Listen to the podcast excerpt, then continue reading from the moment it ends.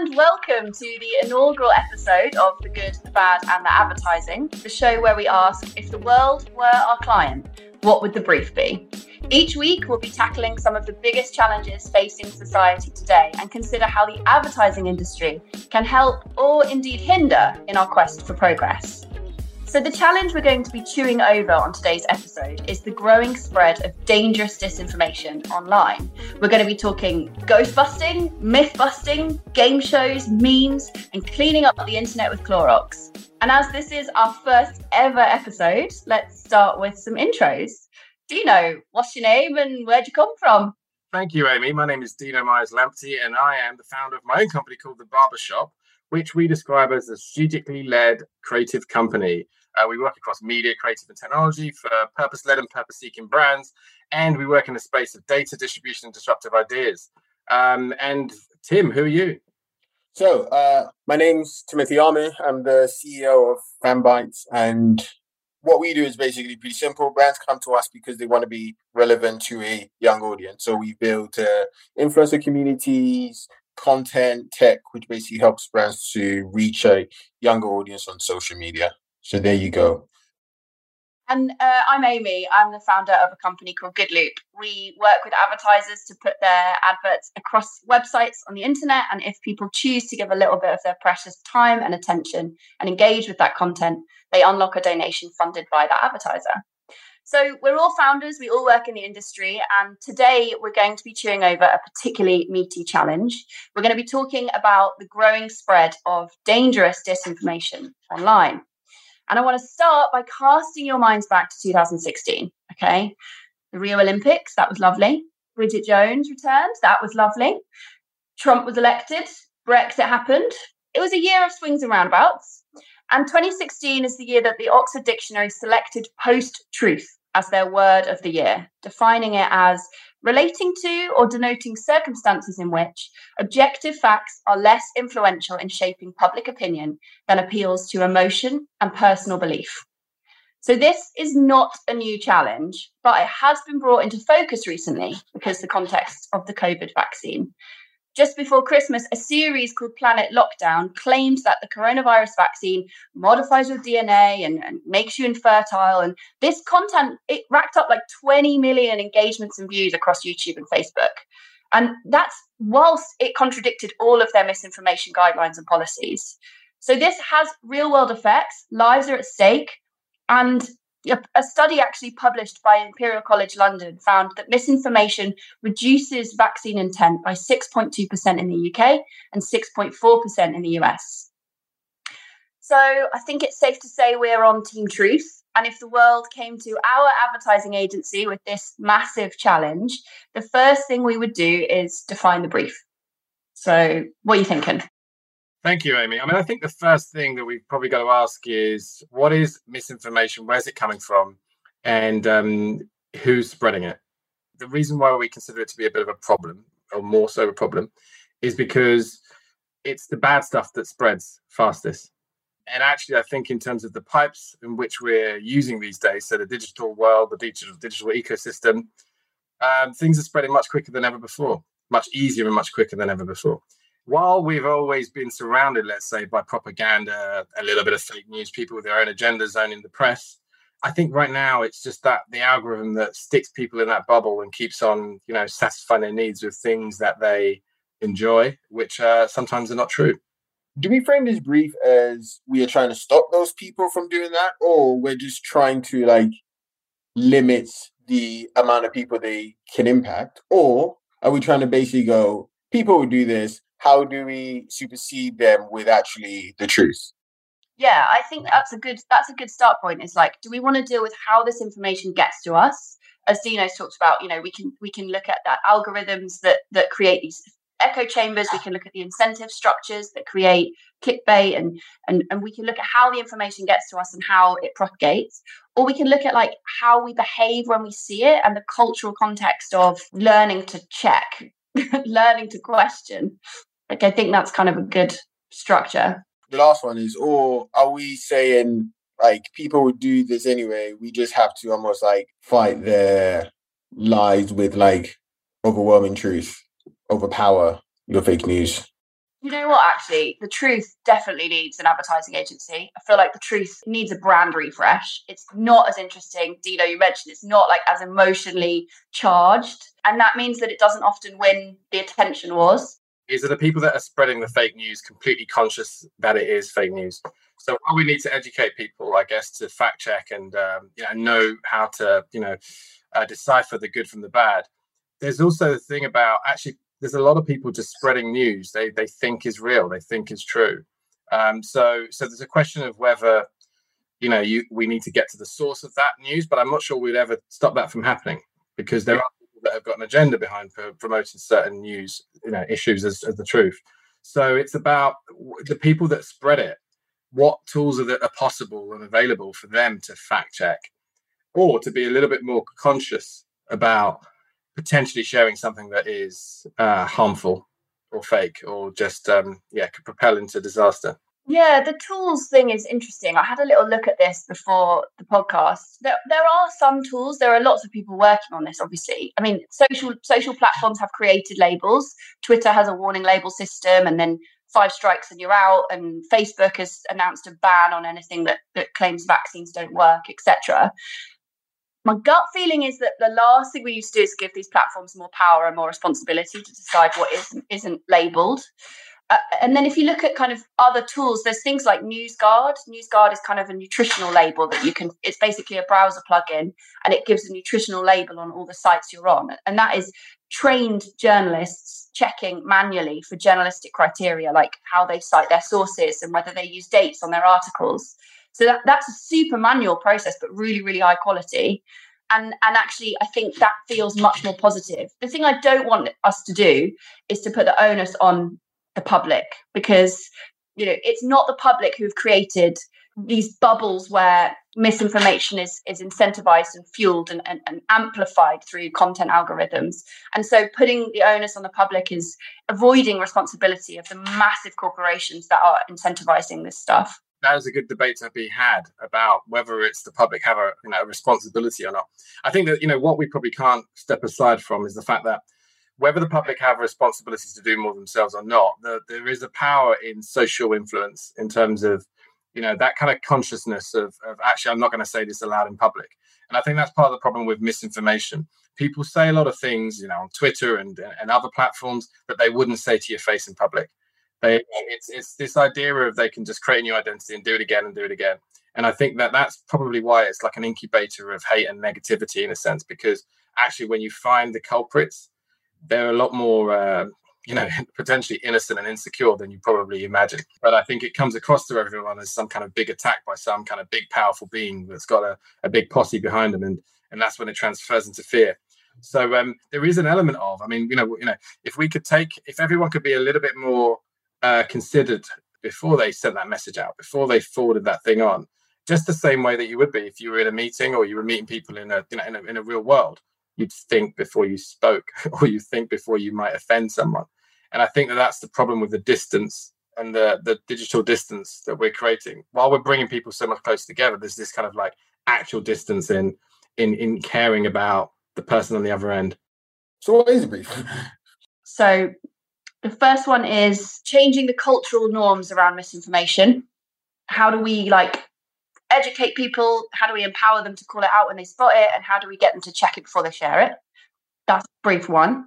And brief two is how do we give truth a brand uplift?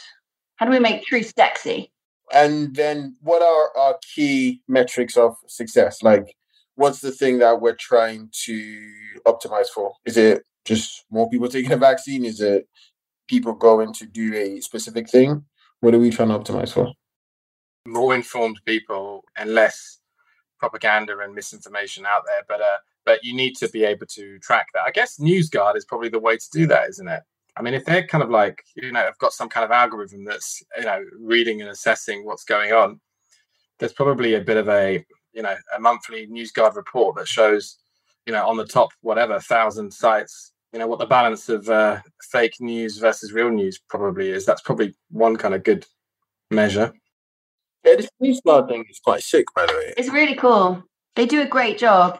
For those who are listening, it's called NewsGuardTech.com. It's like the internet trust tool. I read a, I read a report um, that I think NewsGuard were behind, which was a piece of research that um, uh, examined, you know, three thousand kind of sources of content. I think it was, and um, and it, it basically concluded that you know right wing news was more powerful than left wing news propaganda. Right wing propaganda was more powerful than left wing propaganda. Hundred percent. I mean, look at Trump. Look at Breitbart, which is just another kind of subcontext behind uh, dealing with this this uh, challenge that we've got. Feels like yeah, our success metrics are about reducing the virality and the power of fake content. I don't know how we can track it. I guess you'd need a partner, like Dino says, you'd need to work with NewsGuard, potentially collaborate with platforms like Facebook and Twitter to actually track the instances of reporting going up. If we're looking at like part of this is about cultural shift and education, then we want the instances of reporting of fake news to go up, and we want sharing and and um, that sort of viral loop of content acceleration to slow down. So my um, kind of like addition to this kind of brief is, uh, could we focus it a little bit more in terms of, but at the moment the, the audience is the world, which is a bit of a big audience, and uh, and I'm assuming we've got some kind of budget constraint because you always have, but um, place that we can make the most impact is probably at the school age. Oh, really? Interesting. I'd have thought that the people who share the most misinformation are the mums on Facebook. Oh, I think they definitely are. But uh, I'm saying in terms of um, who can we um, get to adopt a new behavior, probably the easiest in a sense. The people that are learning the tools and you know for the first time and learning the ways for, for the for the first time, without a doubt, certainly uh, the grandmums, you know, like my mum, for example, probably sharing an unhealthy amount of uh, fake news and misinformation. And I think the most I send more messages back to her saying, check your sources than I do any other messages. Um, and I think that that is a that is a problem area, a problem and a half area. But I'm not sure she's going to change that quickly, no matter how much truth I, I, throw in her direction. There's one way you could, which is send. So my grandma does the same thing, and if I shared with her like a Bible verse or something, that that said like like this is false, said by Jesus. I think you'd probably say, yeah, okay, yeah, cool. Now it's false. JesusTruth.com. yeah, yeah, exactly. So you want to target it to like younger people, like school age people? Well, I'm throwing it out there. I mean, you know, it's, it's up for debate, but I think it's an interesting thing because I think that we could uh, we could throw a lot of you know money, attention, and time into the older audiences, like you know, like the grandparents and whatever else. And, I, and I'm not too sure they're going to change that easily and that quickly. Yeah, it sort of depends if we want to go for where we can have the most impact, which is probably at those earlier stages, like you say, know, or where the problem is most prevalent especially when we're thinking about the COVID vaccine. I think it's really interesting the time that we're recording this, really interesting bridge where we've almost reached the point where everyone that urgently, desperately needs the vaccine has, and we're in a second phase of getting the mums and dads and the, the 50, 40 year olds who have been reading lots of confusing stuff online. They're not idiots. They're, they're educating themselves. They're looking at the information that's in front of them and they're a bit, they're a bit unsure about the vaccine. So it kind of depends wh- which one we want to focus on. You're totally right. We should pick one. In, in terms of your point about the, the COVID vaccine specifically, I think that um, you know that is a bit of an immediate challenge where you've you've got to you know go to source because I think that people don't you know the people that are, you know are lined up to be getting the vaccine next almost need to be hit with a really kind of hard and fast message because it's not a thing they can spend time deliberating about for too long. If they miss their opportunity, then then they're in the kind of the wild. So it's to middle-aged people or to younger people? I mean, both need addressing. I think we can only do one on this call. So I think we're going to do the old people. oh, poor old people. Can we call them something a bit nicer? the elderly. The, the less youthful. Is that nicer? I don't know. Less youthful. I don't think that's uh, yeah. I don't want to be called that when I'm older. Okay. the wise, the wiser. Let's say oh, the wiser. I love that. Okay. Bit ironic in this context. So the wiser people in the UK who are spreading misinformation around the vaccine, how do you basically stop them from sharing? And then also, how do you then get them to actually see the positives in doing that?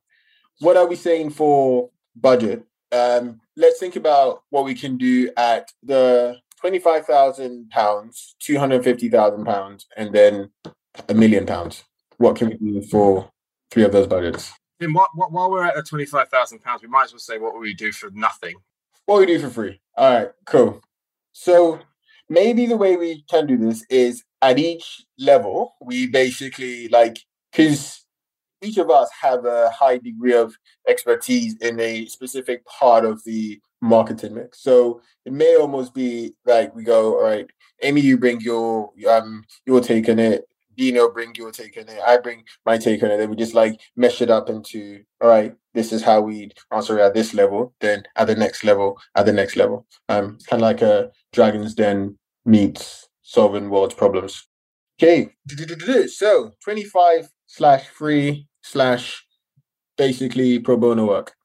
Um, Amy. I thought you were going to go. Okay. Um, the first brief we're going to tackle is, is changing those cultural norms. And so I think there's something around articulating the power that we have, the power of the share. I'm trying to think of a version of reduce, reuse, recycle that we can really bake into public conscience that says share carefully. Every time you press the share button, you're exercising power, you're exercising influence. So there's something around like the language and creating a simple, easy to remember version of reduce, reuse, recycle, like share with care or something that just really illustrates and emphasizes uh, emphasizes that. The other thing might be around interventions. So when you see a family member share something or a friend share something that that is incorrect, you know, you've dug into a little bit and you know maybe that that site doesn't isn't trustworthy. Changing the cultural norms around interventions so that it's not rude and it's not awkward and you actually come from a place of trust and you know you say look yeah, thanks for sharing. I've actually checked it out, and FYI, you know, you might want to just unshare that, untweet that that that base of trust that comes from like family networks. Tim you've mentioned like everyone's on whatsapp groups. If there was a cultural norm within whatsapp groups to call bullshit a little bit and say oh yeah thanks for sharing that but actually you know i've looked into this more that that, that comes with from a place of kindness and trust like i think that would be something we could do without spending much money. It's just it's just reframing the way that we approach that intervention point. How would you distribute that? So obviously in your world of like you know web ad- web uh, of web advertising, native advertising, brand advertising, programmatic, like how would you distribute this idea? I wonder if you could do it through through meme culture and like the the lawyer that is a cat, right? Everyone's seen that video. Everyone in this wise age bracket that we're talking about has seen the lawyer that is a cat. And it might be the best thing that happened in 2021. Uh, perhaps it's too soon to tell for sure.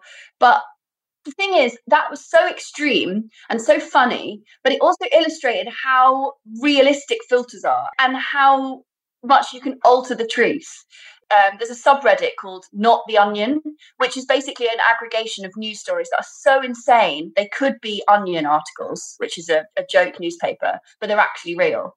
And so you you can kind of play on this idea of fake news in a quite a fun meme culture that creates media literacy without it being education. What's the other meme that came out? Was it this year where it was in like a parish or something? Yeah, Jackie Weaver. Jackie Weaver. Jackie Weaver. Like that's a, okay, cool. So basically, get a Jackie Weaver or the cat lawyer to like be the face of it or something. You know what? It's almost like creating like a Buffy the Vampire Slayer for fake news. You get creds for shouting about fake news and going, I found one. Guys, I found one. Here it is. Pull it out in the light, laugh at it, show it for what it is, which is a joke. Yeah, I like I like the meme idea, and I'm stuck on the idea that you've got zero cash at all, and um, and people are, are very difficult to persuade to do otherwise, unless they potentially you know come up with their own ideas and thoughts, which which is probably difficult in this situation. I keep thinking that use the same channels that they are consuming and getting their fake news, but infiltrate it with something of truth and something of a bit more kind of emotion and, and pull.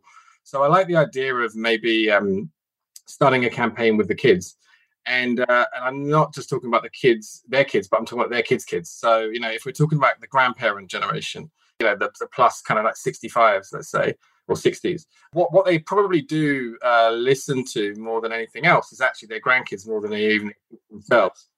And they and I think they they they love that kind of connection. They love that kind of like watching those videos. They love that you know it, it reminds them a little bit more of their kind of youth. I think, and the fact that you know the world is worth kind of like you know really fighting for. I guess because of you know the kids. You know the, the world is worth saving because of the kids and that's part of the problem with the vaccine, uh, the lack of taking a vaccine. Let's say, in terms of you can spread it to others anyway, even if you think I'm, I'm invincible or whatever else.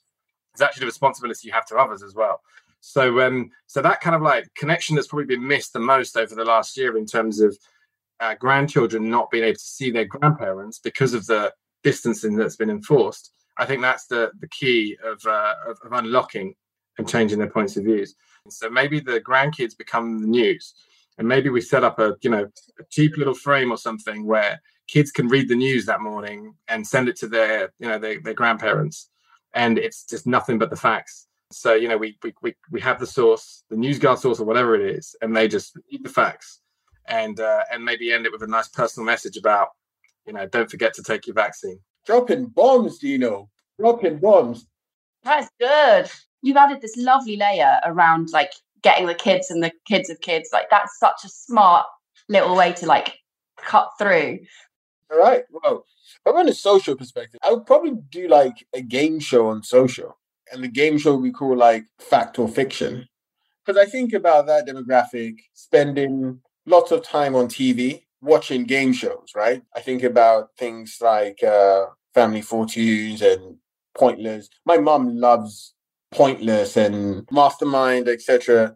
And I and I actually think that if um if it was almost this like recurring game show format, which could just live on social, that'd be super cheap, right? You could do a series of Facebook lives, and it's just like fact or fiction, where it'd be like you know every day or every few days you just bring up headlines and the audience has to guess is it fact or fiction? You bring people into the lives. So you basically have someone who is like the game show master. They bring people in and they go hey you know like these three things here. Which one is fact? Which one is fiction? You do like I don't know, five, ten questions. You win something that goes to charity or something like that that would just get a lot of people involved and there'll be a big like PR story. But I think especially with live, like Instagram are really pushing live. TikTok, I think just literally two days ago brought out a live feature. Twitter, pretty much every platform is trying to do this live stream thing. And I think that game show format, you just need a charismatic person.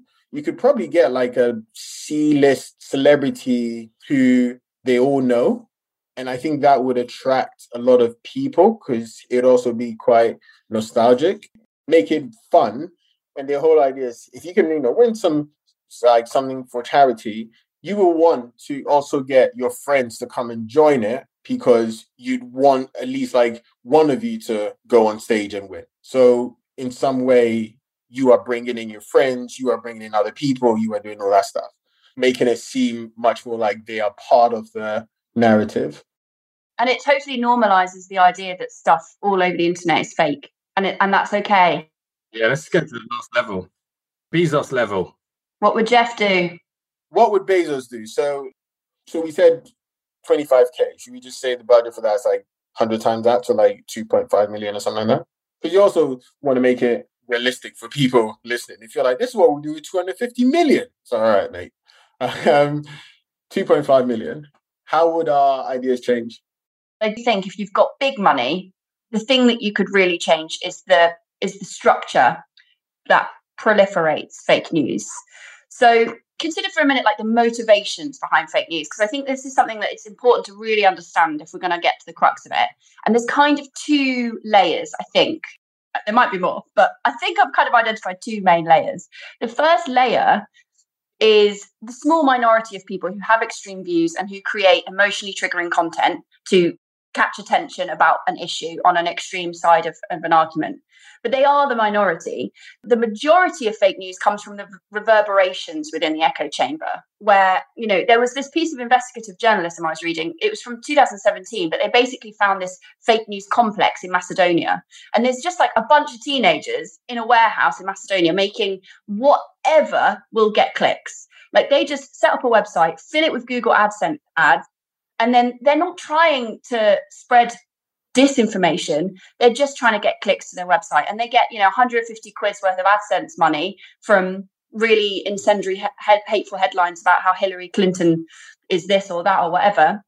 And um and so adsense is the is the fundamental fuel there right? Like people are just trying to get clicks and they don't really care what the headline is fake or not the second layer is the business models of social media platforms themselves, which take this malign incentive of the fake news complex in Macedonia and amplify it because Facebook's incentive is to get as much engagement as possible. It's an entertainment and attention economy, not an information economy. And so if I had a bigger budget, if I was Jeff, I think what I would try and do is create a distinction between those two worlds, create a distinction between information economies and attention economies. The issue or the conversation that's happening in Australia is a really interesting manifestation of this, right? In Australia, Google have started paying for certain news sites and Facebook have opted out.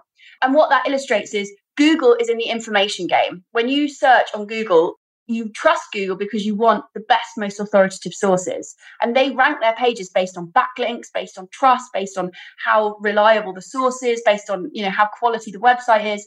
Google are focused on information and trust because that's their product. Facebook are not interested in truth, they're interested in entertainment. So I would completely take news off Facebook. I would take all information into places where it's trusted, and I would make Facebook what it is, which is a place for entertainment. And I think that is something that requires regulation and legislation. And so probably the budget would go on like lobbying the relevant governmental parties that can help us take what's happening in Australia and, and bring it to the UK. Interesting. It's quite interesting the difference between when you have like significantly different budgets, how like macro the ideas go. Hmm, cool. Well, do you know? I like what Amy said a lot. Um, you know, the whole kind of thing between uh, attention and uh, information and also entertainment and information as well. I think that's the, the right kind of space to play. Uh, I'm going to approach it slightly differently because, you know, why not have another option? But I like that option. I'll look towards um, much more uh, broadcast and physical media. You know, you don't see enough at the moment, let's say on, on, on our TV screens, on our radio stations, and on our billboards in terms of our posters out there actually saying the truth and, and, and calling out the, the fake news, let's say. And I think that the partially the problem is the news institutions themselves as well. Because of their, let's say, trying to come across impartial, I think sometimes there's this kind of view of showing both sides, even if one side is, you know, clearly fake and wrong, and and there's there's not enough of kind of like the critique, let's say, of that side. Um, and, and it is on it is kind of like cautious and you know, thin ground because you do have the extremes where you have you know countries where it's all critique and it's all bias critique and it's all critique with an agenda. So there is definitely an, underlying kind of thing here about you know while we're sitting here assuming that all the misinformation is coming from you know places in Macedonia, um, actually there's a lot of it coming from our news institutions as well and actually the ones that are not necessarily purposefully doing it they're almost permitting it by showing both extreme sides let's say. So i think that there's there's something to be done in that kind of environment. And actually if you can't do it through the news channel itself then you have to do it through advertising. But the purpose and the value of kind of advertising on that kind of broadcast platform is it hits a lot of people quickly at the same time. It becomes that kind of, you know, that kind of conversation that evening or the next day. Um, and there's this feeling as well of, you know, when you advertise on certain platforms. So particularly uh, TV is good for it and, and, and outdoor is good for it in terms of consumers just get that kind of like feeling of, okay, it must have gone through certain checks and balances before it got out there and actually they wouldn't be saying that in that platform unless it was true so there's an element of okay i believe this a little bit more and it's and it's more official the government were the biggest advertiser of all last year they had the largest pot of money. And I think that so much of their advertising misses the point, unfortunately. And I think that um, they probably need to use their budgets to take a bit more of an active role of educating people about what is true and what isn't, and, and how to identify certain things and call certain things out. I think that they need to lead. They've got the budgets to do it. It's a it's a societal kind of issue that's changing the way people think. However, sadly, at the moment, I think this kind of like division is quite good for politics because I think that it's easy to play the all or nothing card. The reality with politics is too often it's becoming a bit more binary and it's just about this or that. And I think that that kind of is that kind of populism thing, which I think kind of works for votes because it's clear. And actually, while the, let's say the majority and the, the majority of population might be thinking the same way about issues, if they're divided up into lots of different little fractions that are just small little variations of the, of the truth, let's say, then that doesn't win the vote. You know, what wins the vote is the the one that's only 20% of people really support and believe, but they've got that 20%. So anyway, so I think the government have a big role to play. I'd use broadcast media, get the message out there, really impactful, really focus on a moment. And actually, you could maybe make a live moment of it by taking and dominating the day, creating a real occasion of it, and really rallying people to, to doing something at a certain point in time and making it seem really normal and really truthful. And that's that's what I would do. You're right. Like TV really legitimizes things for people. They just instantly feel that we're a big company and all that stuff. So I think probably I think what I'd want to do is actually merge both like social and broadcast. So I would want to perhaps do something like build a squad online or, and call them the fact checkers. And the fact checkers are basically like people who look exactly like the audience. They are calling out misinformation, semi influencers in their own right. So people who own mums Facebook groups, authorities in that space and if they also agree with you on this idea of the truth, you can get them almost to be part of this fact checkers group. You know, similar to how Ghostbusters and when you think about, you know, they're like like busting myths and doing all that stuff, take them and the work they do and then actually turn it into something on broadcast, something on TV. When you think about last year with the NHS, where it was the whole clap for our heroes, like these are the faces of the people, these are the people doing this. I wonder if you could do something similar with this idea of like the fact checkers and like show their faces in an ad, say, you know, these are the fact checkers. This is, you know, Mary, and Mary actually, you know, runs a Facebook group of this, this, this, and that, but actually, like, in her spare time, she is also like myth busting, right? and you get them wearing like a superhero outfit and all these things. But the whole idea is that you take all the stuff they're doing on social and then you put it on TV. And in that way, you know, and then you can cut the spots, put them as like repurpose them as um social content and stuff. The whole thing can be a very like interesting content and a very interesting creative where you take social, put it onto um broadcast because TV does legitimize a lot of things. So if you really want them to go, yeah, I want to take action, then you want them to say, oh yeah, um, last night I saw this on telly. So that would probably be the difference in the way that I'd approach that. Do you know what? I can so see some cleaning brands, like big global iconic cleaning brands, sponsoring this, cleaning up the internet with the Mythbusters actually, when you look at some of the world's most trusted brands, brands like Clorox and Tide, they are some of the most trusted brands. They're, they're so fundamental to people's lives. And the idea of like using cleaning products on the internet, it's a, it's a way to prime the message. Yeah. And you think about the fact that like this audience probably cares quite a lot about cleaning products. They know about that stuff. They care about making their houses look good and stuff like that. But yeah, that'd be the way that I'd approach this. So that's our answer to the brief. Right. Okay. So we've got a few options here. We're going to use the kids and the kids of the kids, get them reading the news. That's such a lovely idea. I literally just want to see that happen. We talked about um, Fact or Fiction game show on Facebook Live, and of course the iconic MythBusters, the Ghostbusters of fake news. so um, okay, we've solved it. Easy.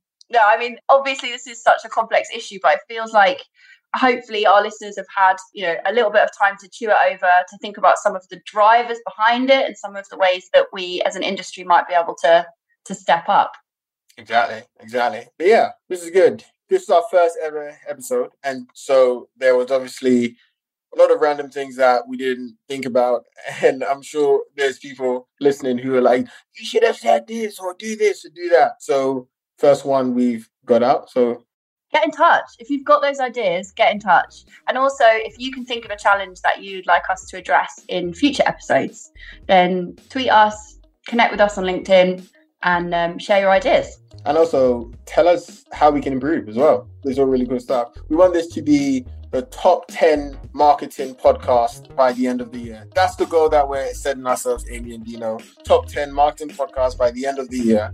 Just like that. He's called it. All right. Thanks for listening, everyone.